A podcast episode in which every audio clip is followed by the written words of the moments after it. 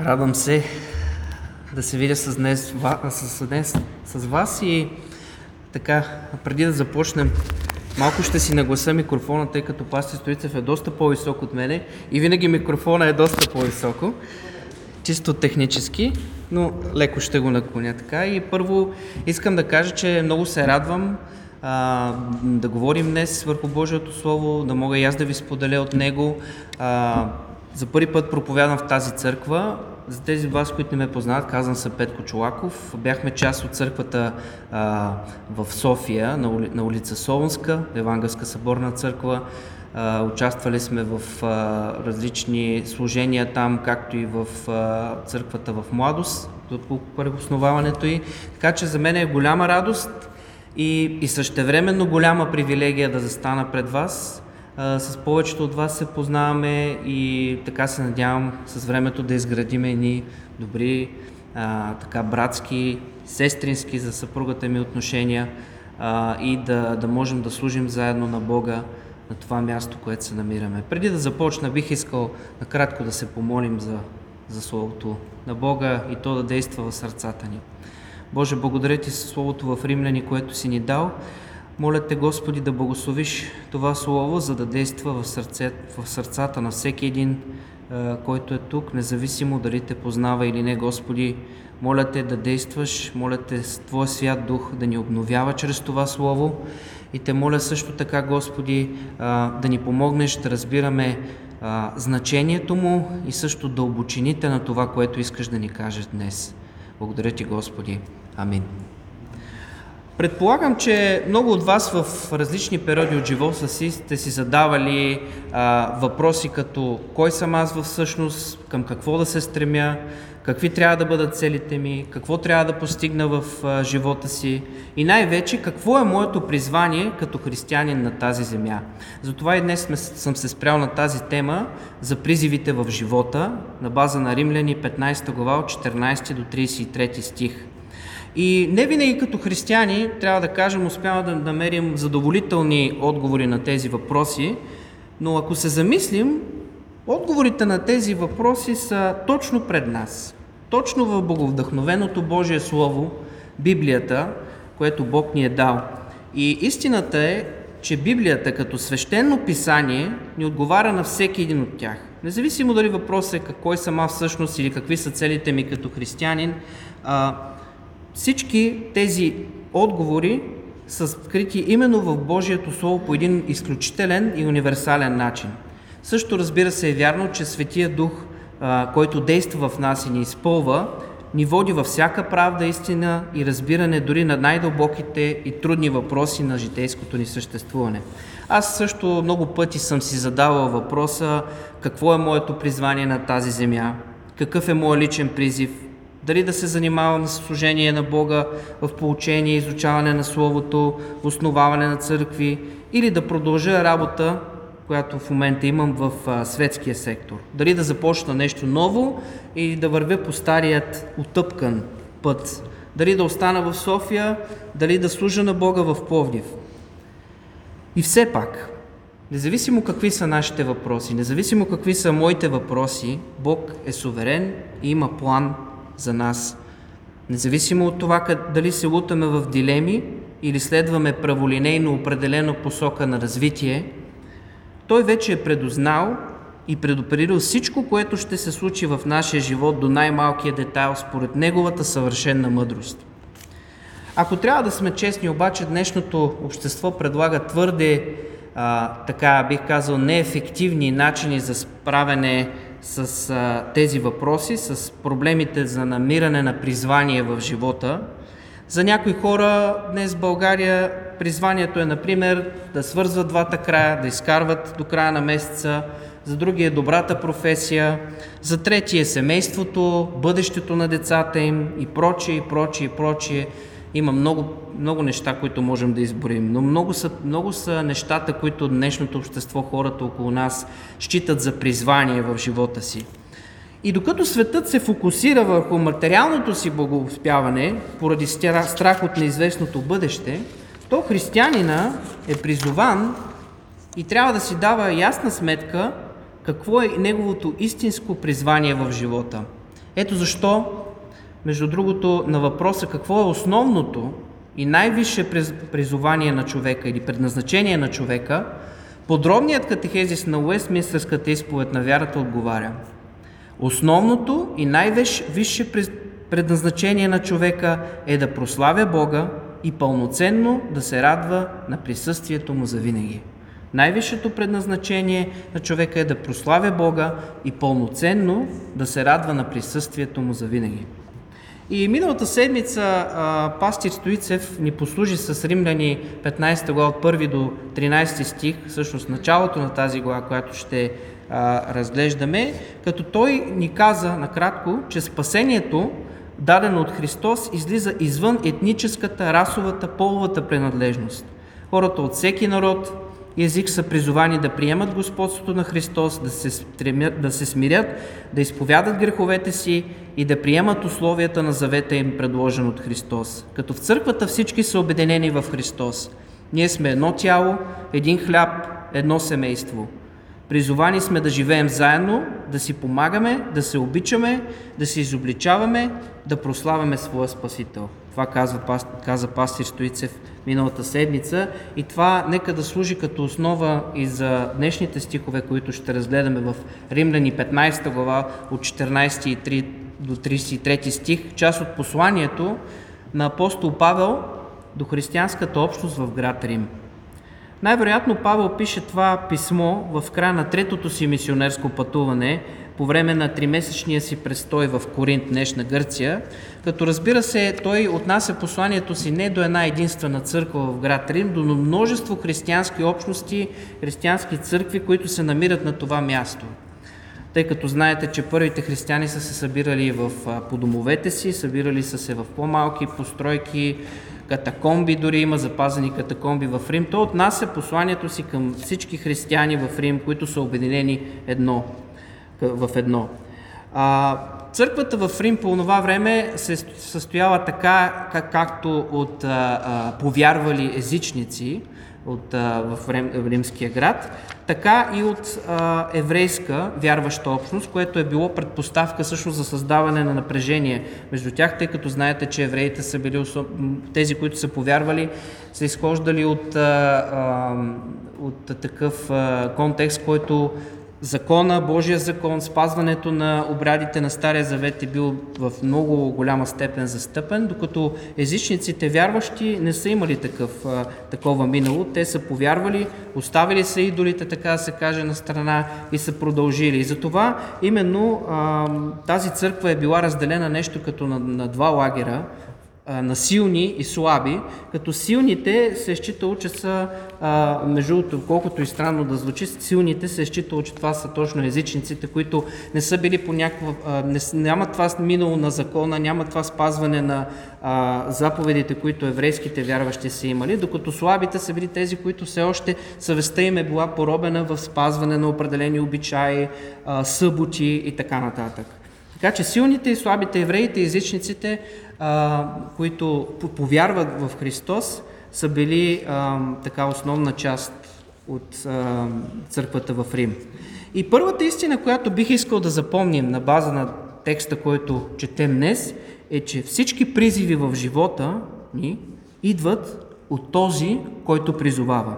С други думи, няма призив без призовател. В нашия свят виждаме много хора, които казват, моето призвание е да бъда а, да речем лекар. Моето призвание е да бъда а, професионален футболист. Моето призвание е да бъда а, проповедник в църквата, казваме ние като християни. Но истината е, че ако няма, призова, ако няма призовател, ако няма някой, който да ни призовава, това не е истинско призвание. Защото Бог е този, който призовава и истинските призиви в живота идват именно от Него, от нашия Създател. Видим така, че всеки призив има призовател. И апостол Павел казва, и аз самият съм уверен за вас, братя мои, че сами вие сте пълни с благодат, изпълнени с всяко познание и че можете да се наставлявате един друг. Апостол Павел до голяма степен похвалва римляните за това, че продължават да са изпълнени с благост, познание, наставление във вярата, но всички тези неща са само следствие от тяхното призоваване от Бога в Христос. Всички тези неща са само следствие от тяхното призоваване от Бога в Христос. Това са плодовете именно на действието на Светия Дух в техния живот, а и на всеки един от нас като вярващи. Всички тези неща идват от един призовател, чиято воля е постигане на нашето освещение. Като апостол Павел косвено упражнява натиск върху тях по този начин, да продължат да се стремят към нещата, които той е уверен за тях.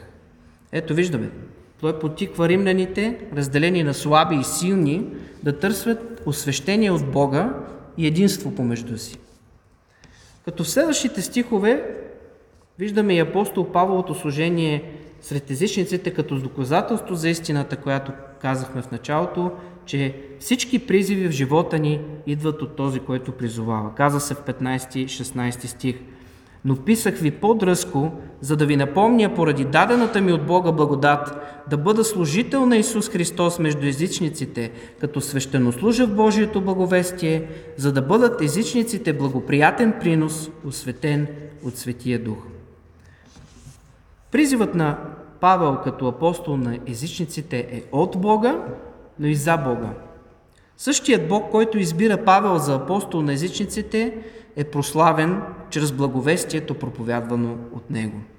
И тук препратката е към, именно към богослужението в Стария Завет.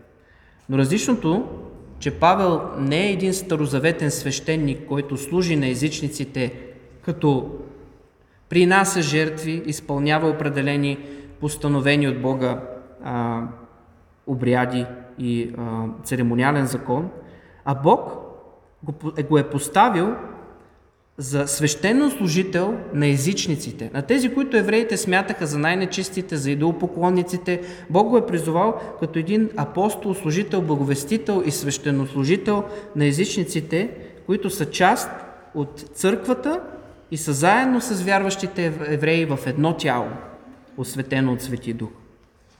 Не случайно в текста, който прочетахме и по-рано от Исаия 52 глава, конкретно 10 10 стих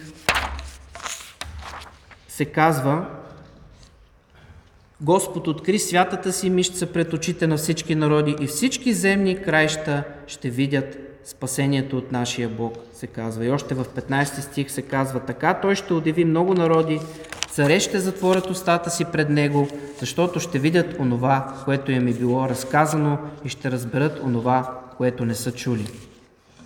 Така че Апостол Павел беше поставен именно като а, Божий глашатай сред езичниците и сред всеки един от нас, защото ние също изхождаме повечето от нас, почти всички от тази езическа среда. Апостол Павел беше апостол на езичниците.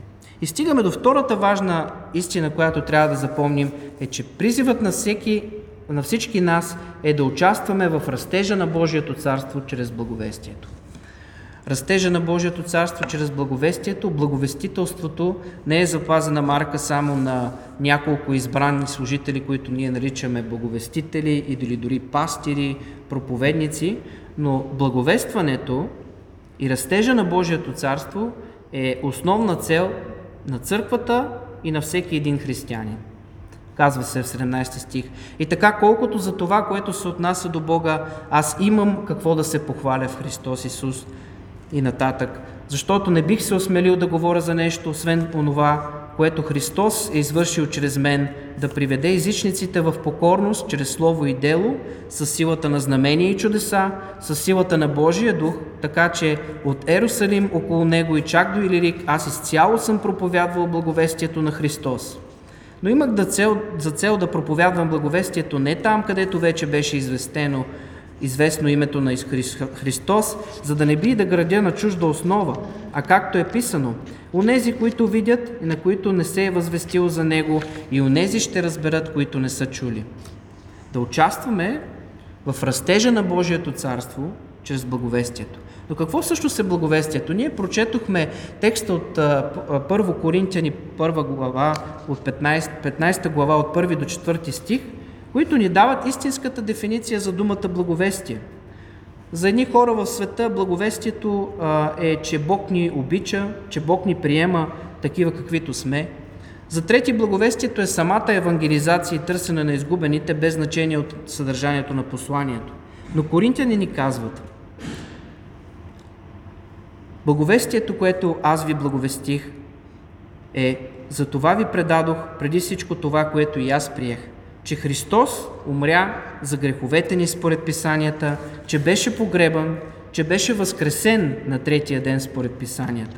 С други думи, Евангелието или Боговестието е посланието на самия Бог към нас чрез Христос и Неговото дело на земята, а не просто това, което ние получаваме от Бога като следствие или любовта, която а, Бог има а, към нас и ние чувстваме в сърцата си Божията любов.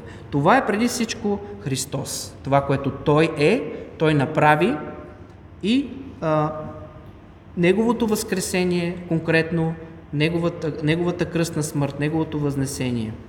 Това е боговестието. И виждаме, че апостол Павел тук казва, че той а, се гордее, буквално, хвали се с това, което Бог е направил в неговия живот. Но тук не става дума за това типично човешко, а, така неоправдано самочувствие, известно като самонадеяност или арогантност, а става дума за един вид, колкото и странно да звучи, положителна гордост, гордеене, която свидетелства за доверие и търсене сила в Господа. Тоест апостол Павел не просто се гордее със собствените си постижения, но той се гордее в това, което Бог е направил а, в неговия живот, защото то произхожда от Божията благодат. То е от Бога, Бог го е извършил чрез него и а, апостол Павел го казва пред римляните, а и пред всички нас. И призивът на всички, на всички нас е да участваме в растежа на Божието царство чрез благовестието. И то на местата и професиите, които сме били поставени. Ако сме призовани лекари, нека бъдем лекари и да прославяме Бог чрез професията, която имаме.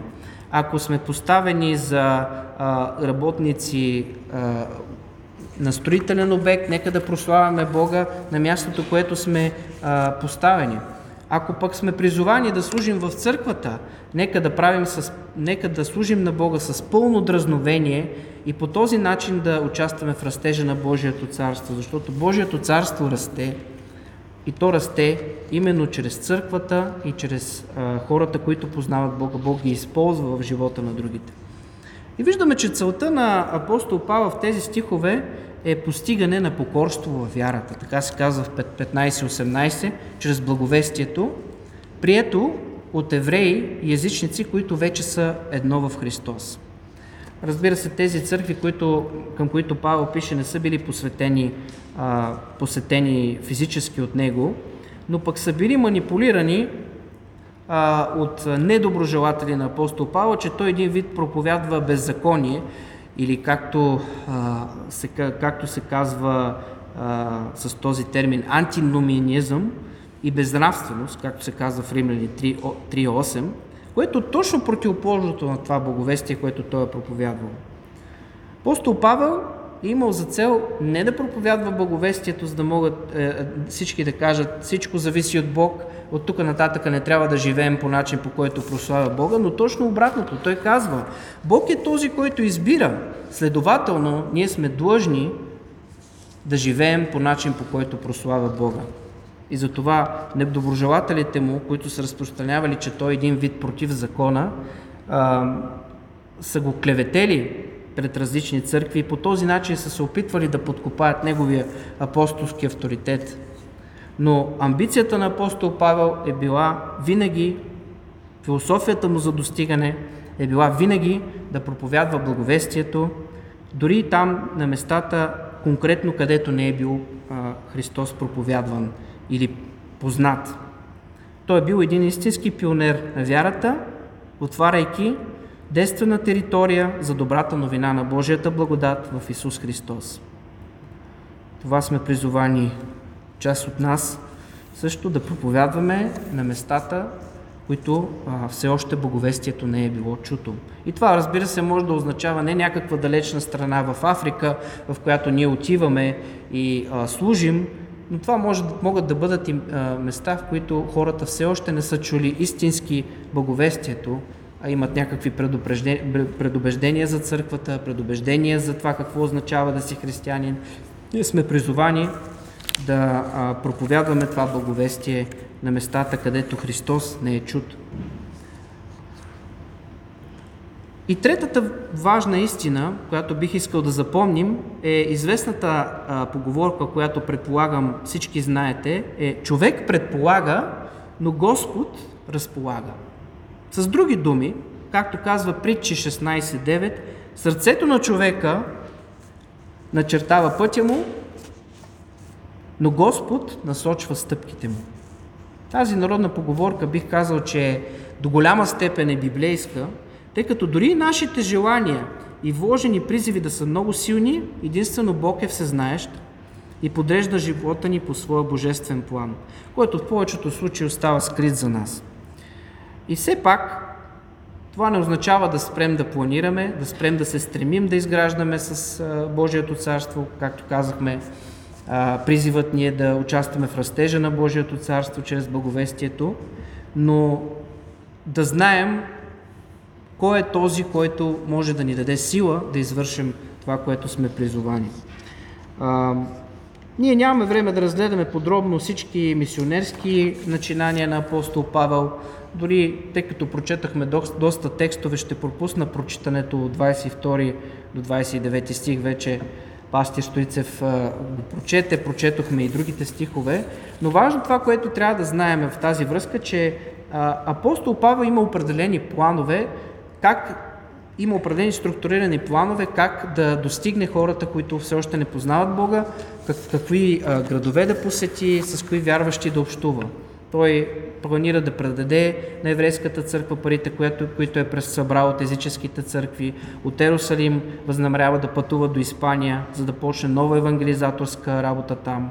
На път за Испания да спре в Рим и а, представя тук своите а, цели. Но въпреки, че апостол Павел така доста, бихме казали, детално описва стъпките, къде ще отиде, какво ще прави, нали, каква евангелизаторска работа ще, вържи, ще върши, той е поставен от самия Господ Исус Христос и е воден от Светия Дух в мисионерските си планове. Той, въп, той е поставен от Бога и въпреки всичко, той изключително внимателно споделя тези свои стъпки. А това е пример за самите нас, които дори в служението си към Бога не трябва да се осмеляваме да изговаряме прибързани думи, да правим прибързани действия, а да оповаваме на Бог за водителство. Освен това, апостол Павел не изявява тук своя апостолски авторитет твърдо, а чрез молба към римляните той ги потиква да, да живеят за, за Бога. Знаем, че тук авторитетът му е бил поставен под съмнение, затова той е изключително внимателен, когато говори и казва «Но аз ви моля, братя, чрез Господ Исус Христос и чрез любовта на Духа да се борите за мен в молитви, за да се избавя от непокорните на вярата в Юдея и моята служба за Иерусалим да бъде благоприятна на светиите. И с Божията воля да дойда при вас радостен и да си почина между вас. А Бог на мира да бъде с всички вас. Амин. Това са три конкретни молби. На първо място избавене от невярващите юдеи в Юдея, на второ място дарът на християните от езичниците да бъде приветстван и на трето място той да може да дойде в Рим. И трите неща Бог ги изпълва в неговия живот по различен начин, по който той си ги е представил, в различни обстоятелства, различни трудности, но Бог ги изпълва в неговия живот. И въпреки всичко, човек предполага, но Господ разполага.